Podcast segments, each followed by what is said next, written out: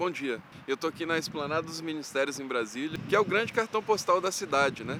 E no caminho para cá, né, que é um caminho que eu pego eventualmente, esses dias eu tenho feito muito esse caminho porque eu estou dando um curso que fica num órgão que fica lá mais para baixo. Eu parei para pensar no caminho sobre a questão dos croquis do Niemeyer. Eu não sei se você já viu os croquis do Niemeyer, mas eles são rabiscos super estranhos, né? Eu não diria se é feio, se é bonito. Eu particularmente gosto.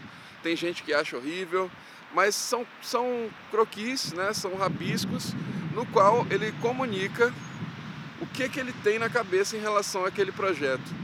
E eu fiquei pensando um pouco sobre isso, sobre a questão dos croquis. Né? Eu não sei se você sabe, mas eu sou arquiteto, eu sou formado em arquitetura, apesar de não exercer. E é um curso que foi maravilhoso fazer.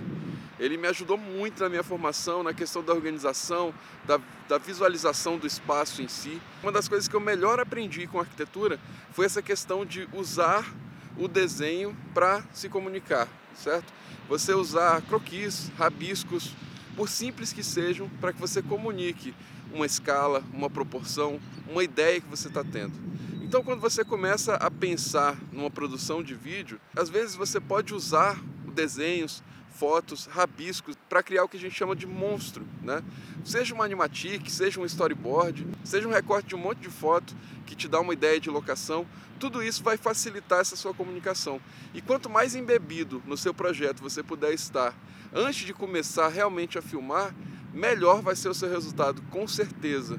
Ai, troca de mão, peraí porque você já está visualizando, você está construindo aquela ideia e consolidando aquela ideia na sua cabeça. Isso eu aprendi com vários professores de arquitetura, com os croquis do Niemeyer, né, que está aqui representado nessa cidade. E a deixa é essa: tente construir, tente achar um meio de se comunicar antes de realmente partir para o trabalho, partir para a filmagem, para a edição.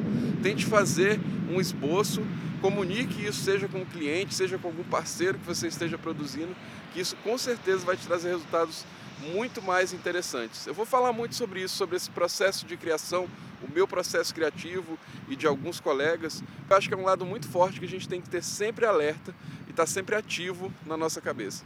Beleza?